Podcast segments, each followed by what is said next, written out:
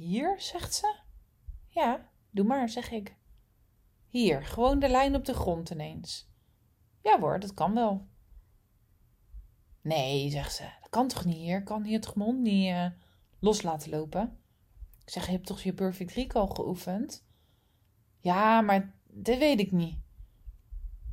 Dus ik begin het gesprek. Wat gebeurt er nu met je? Ja, ik heb niet genoeg geoefend en de spelletjes en bla bla bla. Ik zeg, wat is er echt? En daar komen de tranen. Ik ben zo bang, zegt ze. Ik ben zo bang om mijn hond kwijt te raken. En precies daarover wil ik het met je hebben in deze podcast. Dit gesprek had ik afgelopen week tijdens een wandeling met een cursist van mij. Zij vindt het onwijs spannend om haar jachthond los te laten lopen. Wat ik begrijp. Echter, haar hond reageert fantastisch op de Perfect Recall. Dus dit gaat vooral over haar eigen stuk. En haar eigen spanning en haar eigen angsten. Uiteindelijk heb je altijd in de opvoeding, maar ook in de training van een hond met twee paden te maken. Het ene pad is de eigenaar en het andere pad is de hond. Die twee paden bij elkaar brengen op een manier die bij beide past, is hetgeen wat ik het meest fantastische vind aan mijn werk. Hoe dit afliep. De reden dat dit voor mij inspiratie is geworden voor een podcast is omdat hij mij raakte. Ik ben zo bang om mijn hond kwijt te raken. Deze uitspraak ging bij mij zelf door merg en been, maar dan over een groter iets wat het bij haar indirect ook was. Het gaat over dat wij zoveel van onze honden kunnen houden, dat we daarmee ook zo'n grote angst kunnen voelen om ze weer kwijt te raken. Echter, het is het enige zekere wat we hebben in het contact met onze hond. Als het goed gaat, tenminste. De hond verlaat het aardse bestaan immers eerder dan wij. En de vraag is: kan je nu zoveel van je hond houden zonder daar al mee bezig te zijn? Volgens mij is dat de uitnodiging. Ga je er binnen het bestaan van je hond op deze aarde er alles aan doen om hem veilig te houden? Absoluut. Zit daar ook gelijk een kramp? Absoluut. En daar ook weer een juiste balans, daar is hij weer. De juiste wik en weeg in te maken is zo belangrijk. En tuurlijk willen we allemaal onze hond veilig houden. En tuurlijk willen we allemaal dat onze hond tot aan eh, de dood bij ons blijft. De realiteit is natuurlijk wel echt anders. Terug naar het gesprek met mijn cursist. Zij gaf aan haar hond zo bang zijn kwijt te raken. En dit ging over het wandelen aan de lange lijn en ik vroeg haar: durf je de lijn op de grond te laten vallen? En daar kwam het gesprek uit mijn intro op gang. Ze durfde het niet.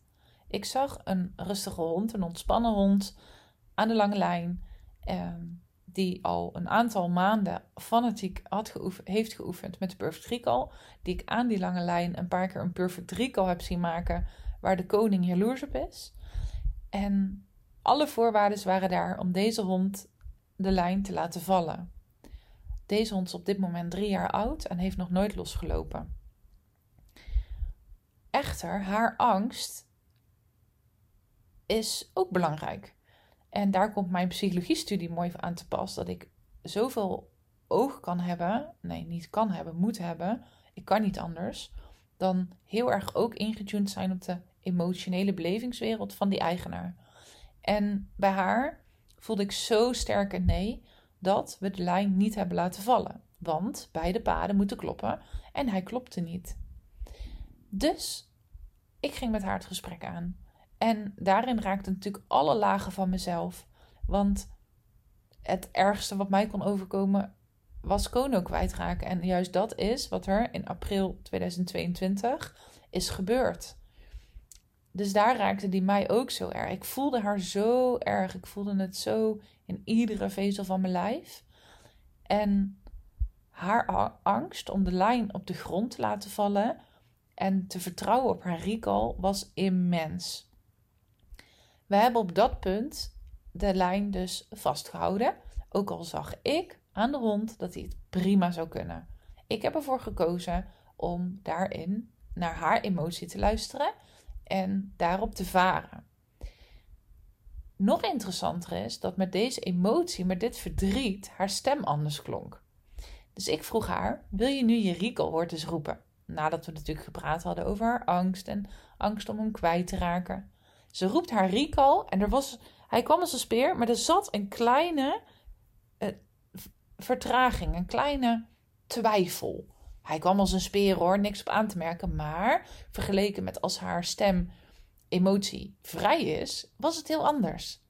En dit maakt dat ik in mijn Perfect Recall cursus een nieuwe module heb toegevoegd. Namelijk het stukje je emotie in je stem brengen en daarmee ook oefenen in je perfect recall woord. Maar ook het stukje of je het belangrijk vindt of anderen een het recall woord moeten kunnen roepen. En hoe je daar dan de, training op afspitst. Dat zijn eigenlijk extra's geworden die ik aan de online perfect recall cursus ben gaan toevoegen. Super waardevol. Nadat we een tijdje gewandeld hadden, we liepen eigenlijk over een, uh, ja, moet ik uitleggen, een, een zandvlakte. Dus met heel veel overzicht. We liepen in een daluurtje, er was echt geen hond te bekennen. En dat was voor mij, al die factoren bij elkaar, was voor mij een reden van, nou, laat de lijn vallen. Dat is overigens ook een uh, thema waardoor ze bij mij in het traject zit voor één op één begeleiding. Het kan zijn als je deze podcast luistert dat de één op één begeleiding er niet meer is. Uh, dus pin me daar niet op vast. Maar in tijden van het opnemen van de podcast is die er en zij zit erin. we lopen verder over de zandvlakte en we hebben het over de angst om kwijt te raken. Zeg maar, waar ben je dan echt bang voor? En dat is denk ik hetgeen wat ik je mee wil geven. Je, de angst om je hond kwijt te raken. Waar ben je dan echt, echt bang voor? Ehm, en bij haar was het voornamelijk dat ze er bang is dat er iets met de hond gebeurt. En dat je daar vervolgens niet mee kan leven. Nou, ik kan je vertellen, ik weet natuurlijk niet hoe het voor iedereen is, maar de meeste mensen om mij heen die ik een hond heb zien verliezen, leven nog steeds. Ze gaan kapot, ze hebben verdriet, ze hebben pure rouw, ze hebben pijn, ze hebben onmacht, ze zijn verward. Dat hoort er allemaal bij, maar ze leven nog. Haar angst ging voornamelijk ook over een stukje. Als jij de lijn laat vallen, maak je daarmee een keus. Namelijk, je laat je hond loslopen. De, aan iedere keus die je maakt, en je moet altijd keus maken, want anders wordt de keus voor je gemaakt. Denk maar eens terug aan tijden dat je geen keus maakte. Dan, uh, dan is het leven zo gelopen dat er eigenlijk toch een keus werd gemaakt. Alleen had je daarin niet zelf de regie. Op het moment dat je de lijn laat vallen, maak je een keus. Namelijk, ik geef mijn hond vrijheid en daarmee laat ik een stukje controle los. De lijn is een vorm van controle. Als jij die keus maakt en er gebeurt iets, moet je jezelf afvragen: kan ik met het schuldgevoel wat deze keus mij mogelijk geeft, doorleven? Als dat antwoord bij mij ja is, dus als ik met het schuldgevoel door kan leven, dan gooi ik de lijn op de grond. In dit geval. Dus iedere keuze maakt dat je vaak ergens een schuldgevoel over gaat hebben. Oké, simpeler. Ik heb mezelf aangewend om als ik in een restaurant ben, wat niet vaak gebeurt, maar als ik daar ben, wil ik binnen drie tellen gewoon kiezen. Ik kon zo'n overwelm ervaren van al dat eten op een kaart, dat ik mezelf aangewend heb. Ik screen die kaart, ik kan snel lezen en binnen drie tellen in mijn hoofd, bam, bam, bam, kies ik. Dat maakt dat ik me schuldig zou kunnen voelen voor al die dingen die ik niet kies. Of me schuldig zou kunnen voelen dat ik het niet overweeg. Met dat schuldgevoel kan ik prima voortaan leven. Het weegt namelijk niet op aan de rust die het mij brengt om gewoon in drie tellen te kiezen. En dat is denk ik ook de afweging. Als jij op dit moment zit te luisteren en je ervaart angst om je hond los te laten lopen, ga voor jezelf schrijven of ga na waar dit echt over gaat. Waar ben je echt bang voor? En als je over je angsten praat, kom je er vaak helemaal niet. Als je daarop doorvraagt, kom je er helemaal niet achter waar je dan echt bang voor bent. Dat is een diep geworteld iets, wat vaak als je er rationeel over nadenkt, helemaal tot nergens uitkomt. Maar het kan ook gaan over het stukje dat je misschien wel bang bent om controle los te laten. Dat als jouw hond um, achter een hert aangaat en onder een auto belandt, je de angst hebt om niet met dat schuldgevoel van, oh, dat heb ik hem aangedaan, kan dealen. Of als hij op een andere hond knalt en je, je vervolgens met dat um, gênante moment moet dealen. Dan is het inderdaad veiliger om hem altijd maar aan de lijn te houden. Om het allemaal maar veilig te houden. Om de controle vast te houden. Dan komt er een soort van, als je dadelijk dood bent, op je grafsteen te staan. Ze had altijd alle touwtjes in handen. Of ze was full control. Ik streef naar een steen. als ik dadelijk dood ben en ja, ik word begraven. Uh, dan wil ik een steen waarop staat: ze heeft ten volste geleefd. Uh, ze heeft al haar vrijheden gepakt of zoiets, weet je.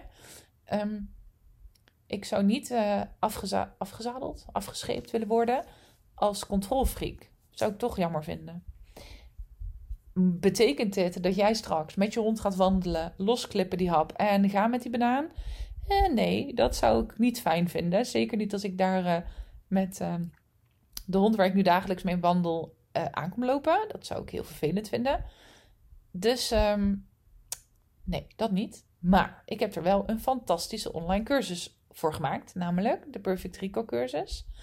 En die gaat je stapsgewijs meenemen in alle oefeningen en spellen die ervoor zorgen dat jij de controle een beetje los kan laten wat betreft de lijn, maar je hem in je woord stopt, waardoor jij uh, je hond vast en zeker eerder los durft te laten lopen, dat je wel de lijn op de grond durft te laten vallen en daar zo van kan genieten, omdat je gewoon weet, als ik hem roep, dan komt hij terug.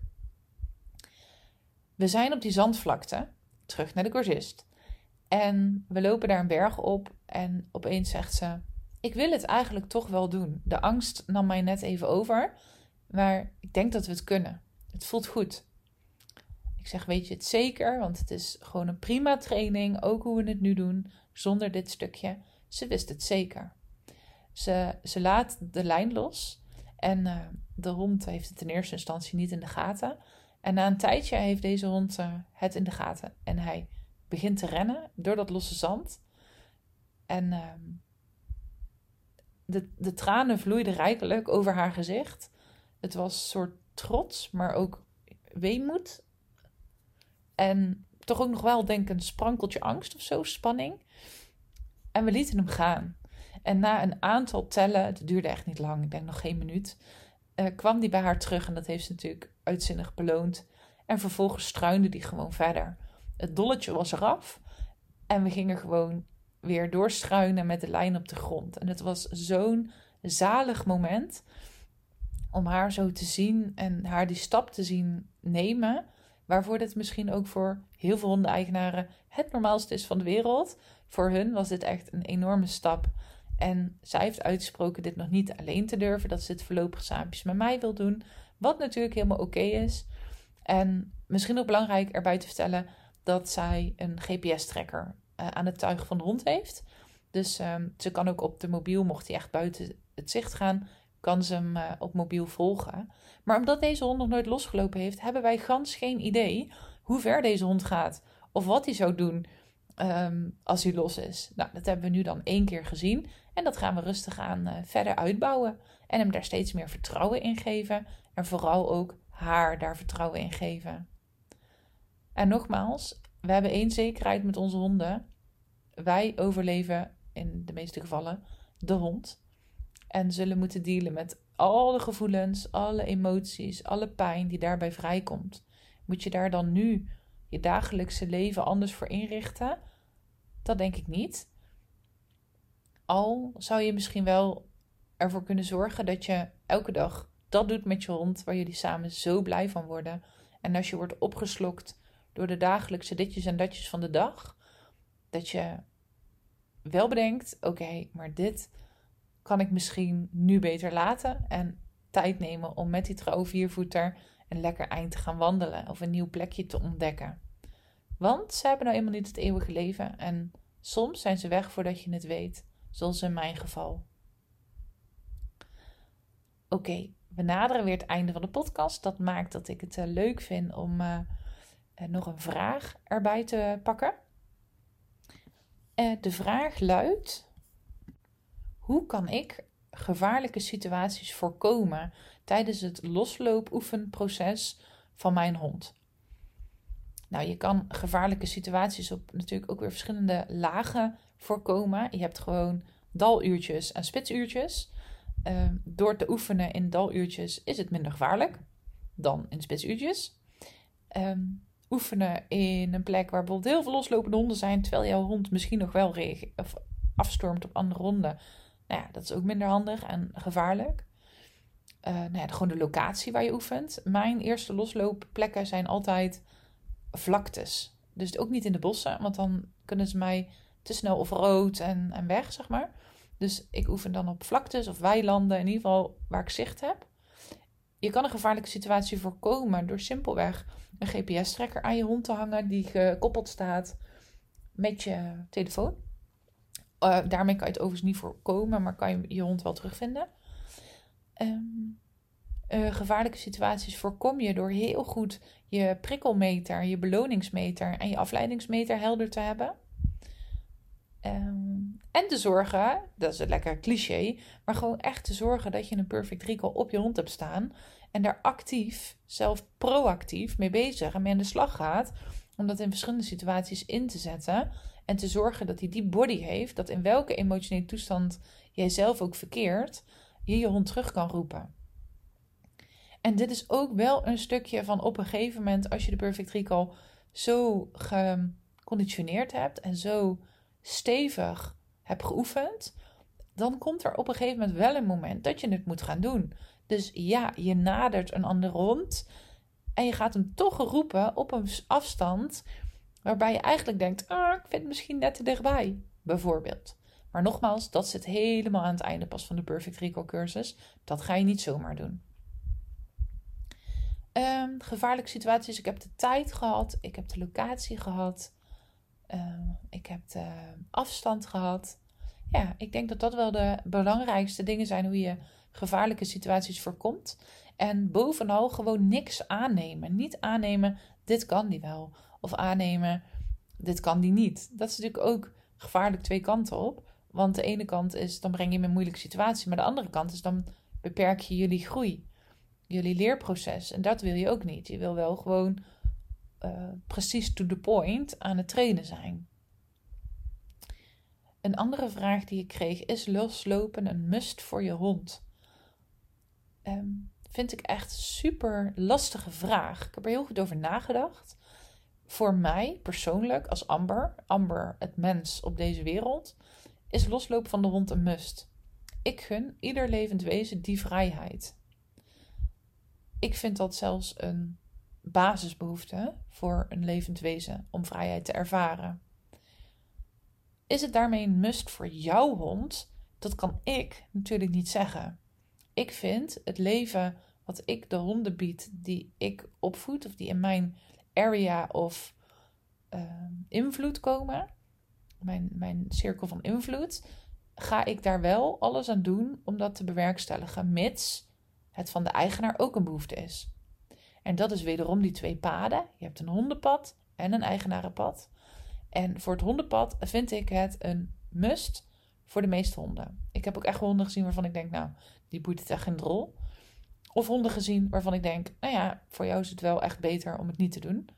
En dan heb ik het over bijvoorbeeld honden die ehm, echt ver wegjagen en bij wijze van gewoon een snelweg oversteken.